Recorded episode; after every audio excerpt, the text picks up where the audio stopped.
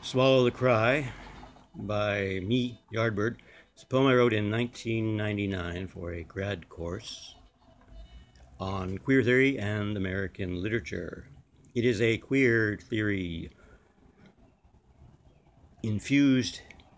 inspired, infiltrated, poetic response to Allen Ginsberg's Howl, and it is read to the accompaniment of John Coltrane's A Love Supreme because it is indeed a love supreme. Swallow the cry. In the name of pride, we stand beneath the moon, the furry bellied bodhisattva and I, and howl to moons and moon children everywhere. For beauty is nothing but the beginning of terror, that we are still able to bear, and we revere it so because it calmly disdains to destroy us. Every angel is terror, and so I hold myself back and swallow the cry of a darkened sobbing. The Duino Elegies, the first elegy, by Rainer Maria Rilke, translated by A.S. Kline, available online. Swallow the cry. I saw the best minds of my generation destroyed by regulatory ideals, dragging themselves through the matrix of coherent gender norms looking for intelligibility. Sequin gowned queens burning for a moment of heavenly transfiguration through the glittery dynamo of ruby red slippers, who, glorious and gaudy and big haired and high on heels, drinking up the never natural light of the abject's domain, swishing across the tops of bars, lip syncing to Judy, who bared their breasts to Joe from Scarborough on church and saw straight boy angels staggering from souped up trucks going boom, boom, boom, who passed through universities with radiant made up eyes, hallucinating Kansas and bad fashion tragedy among the scholars of gender performativity, who were expelled from the bathrooms for ladies and drawing subversive bodily acts on the doors to the stall who reclined in silk hose, snorting their courage from mirrors and listening to the Supremes through the wall, who got busted in leopard print tights, tricking on Maitland and Jarvis, bottle of poppers stuffed in their bras, who swallowed breasts and gulped back hips on their way to Emerald City. Jouissance, process of meaning constitution, requires self-grounded autonomy, conceals potential ungrounding by the signifier within the cock, tucked behind the balls who staggered down unending blind alleys beneath between the closed eyes of shuddering disgust, the mind, the fictive and unstable status of that bodily ego, troubling the promise of transubstantiation, will cost about a thousand blowjobs on hands and knees, swallowing for extra and not even choking. Ten more until dawn. Neither an efficacious insurrection nor a painful resubordination, but an unstable coexistence making over the terms of the symbolic the social map of power misread and a lonely ride to Cherry Beach. The end of the world. Boom, boom, bye bye, boys. Giddy knife carving. Venus red arabesques in chrome plated dawn, heterosexual normative rantings to the death of extravaganza, who chained themselves to the E train and rode it all the way from faggot to queen and back again until the noise of the bongo bongo zoom spat out. The sweet children, sent them shivering into the light, mouths chewed up, brains buzzed raw, eyes blasted, blown, stretched from city end to city end, no end in sight, from the expressway, riding up and up and up to meet the sun who pursued an incoherent and mobilized imbrications of identifications constituted in and through the iterability of Bette Davis, and spent a dreary afternoon looking for the refused and abjected in the collective phantasmatic lifting of a dress to reveal a crack, shaved, of course, in normativity, who bitched bejeweled paths of ravenous indignation from bar to bar to barracks to bar To bed to bar to bar to barracks to bed. A miraculous chorus line of shrilling divas, high stepping down the road from kitchen table to bar top to raised platform to neon clouds around the moon. Whitney and Celine kvetching, retching, spitting barbs and Barbaras and Marylands and highball kicks and shocks of bathhouses, bars, and wars, impossible being chiffoned in diaphanous rapture for seven lives and seven deaths all proud. Figures for the police report raped up the ass with a pig's baton, who slipped beyond into the zone of uninhabitability, leaving a trail of ambiguous ambivalences and tortured theoreticals out of UCLA suffering Teutonic psychoass swings and French mind grinds and benders in Berkeley under life withdrawal and John Hopkins book-lined office, who wandered around and around and around at all hours in the pages of a book, negotiating their way through gender norms, leaving a beat-up pair of pumps, who fired flies in denim and polyester and cotton twill fingers, tickling through fishy webs of pubic dreams, lonesome losers in godless night, who never saw the Sisters Albright torn at the shoulder by the sinister wisdom of the epistemological regime of presumptive heterosexuality, who shivered on the corner under the watchful eye of a guardian angel, booze blinded in Temiskaming, who dreamed of riding the high note of Supreme Diana's divine intervention,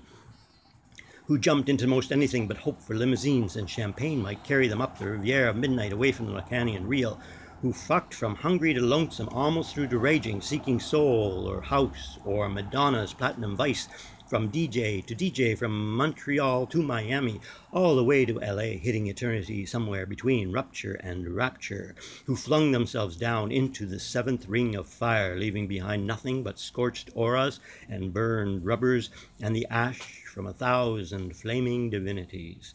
who surfaced again in Toronto, cruising the corner queens in tattoos and spandex with big swelling pouches, crying out for war in the back room at the other end of the bar, who in bending bent the laws and rent the continuity of heterosexual logic, who tossed out condoms and lube and acted up, quilting still and dancing still and hoping still, never deficient in vision or ideas or ways to make the political party more like a party who broke down and cried, naked and trembling before the skeleton in the mirror, who kissed detectives on the lips and shrieked in delight in police cars for committing no crime but queering the nation with the kiss,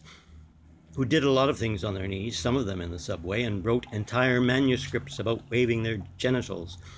who allowed themselves the necessary error of temporary totalization and called themselves queer, who speaking with tongues called forth human seraphim out of the house of Norm, who caressed sad follies of Atlantic and Caribbean love into the stained sheets and painted their whales in the fish stink of frustrated desire, who chased the stars from sky's end to sky's end and on the way emptied their pockets of youth and beauty, a handful of change left for the morning's giggling children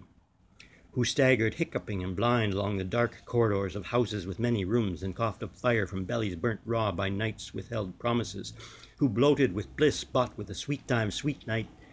bathhouse boys retched money until the floor grew sticky with their boasts, their promises, their guts poured out sucked souls like sap from sour tongues and sweet assholes, and delivered wrinkled husks the dawn's broom, who fucked mad and free and hungry with drug-honeyed blood, a cunt their talisman to ward off a vision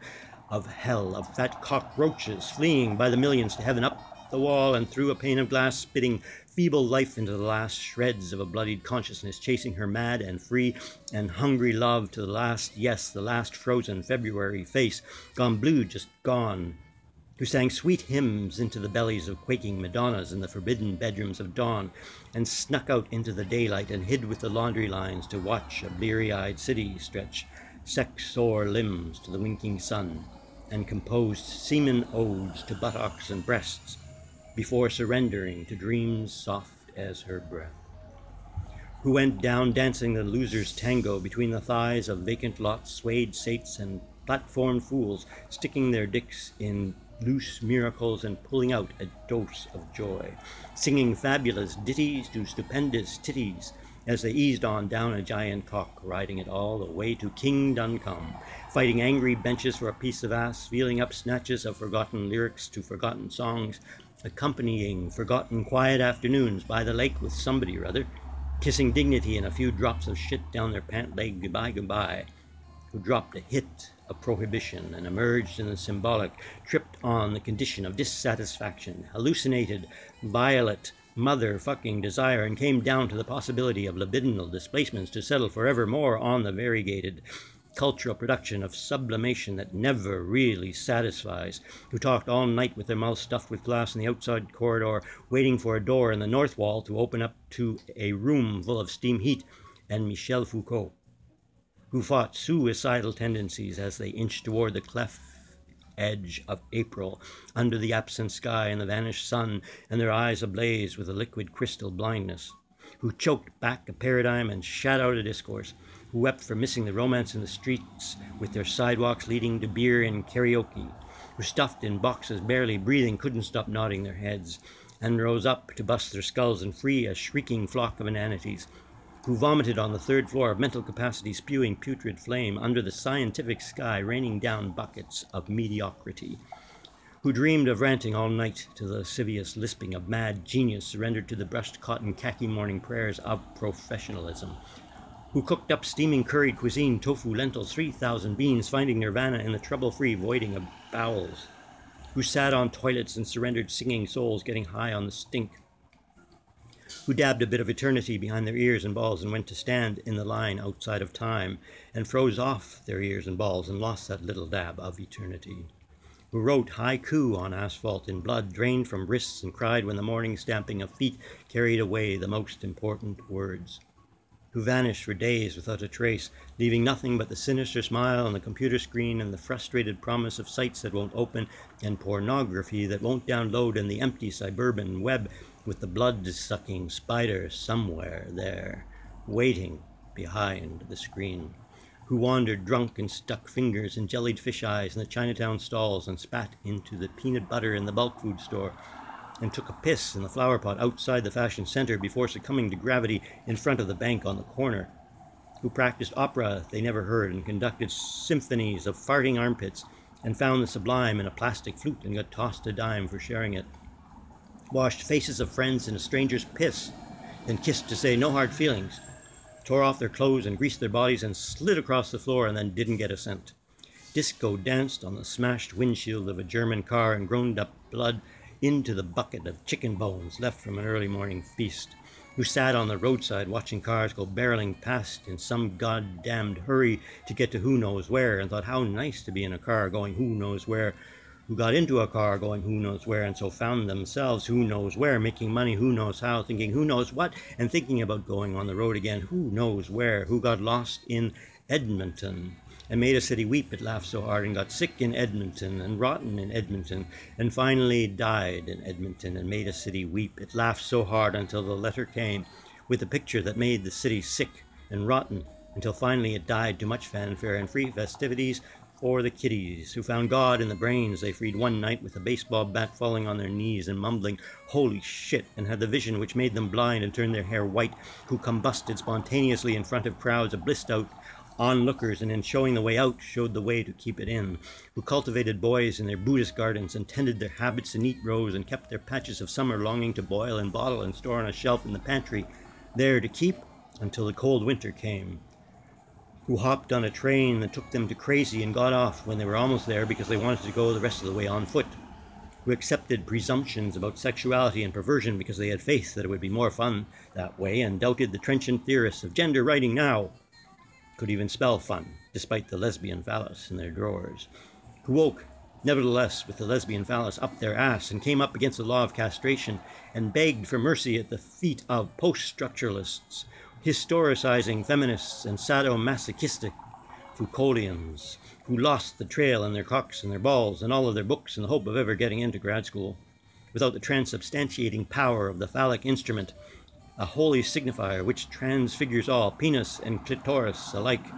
from the flesh into imaginary effect, who cried, Fuck you, and scattered books one and then the other into the river and freed their souls from burning effigy and sent paper boasts of brilliant philosophy sailing down the river to lovers waiting on the other side of the world to receive the body smashed to pieces against thought's jagged coast, who with important thinkers finally fucked and utilized rare intellectual rigor before leaping out of the dorm window for good, and punched the last hole through the last wall before troubling the night for sleep, and wandered through a plague of dreams before waking up with the last strand of hair plucked, and the teeth gnashed down to bloody gums, and the neighbors naked reading the Sunday Times,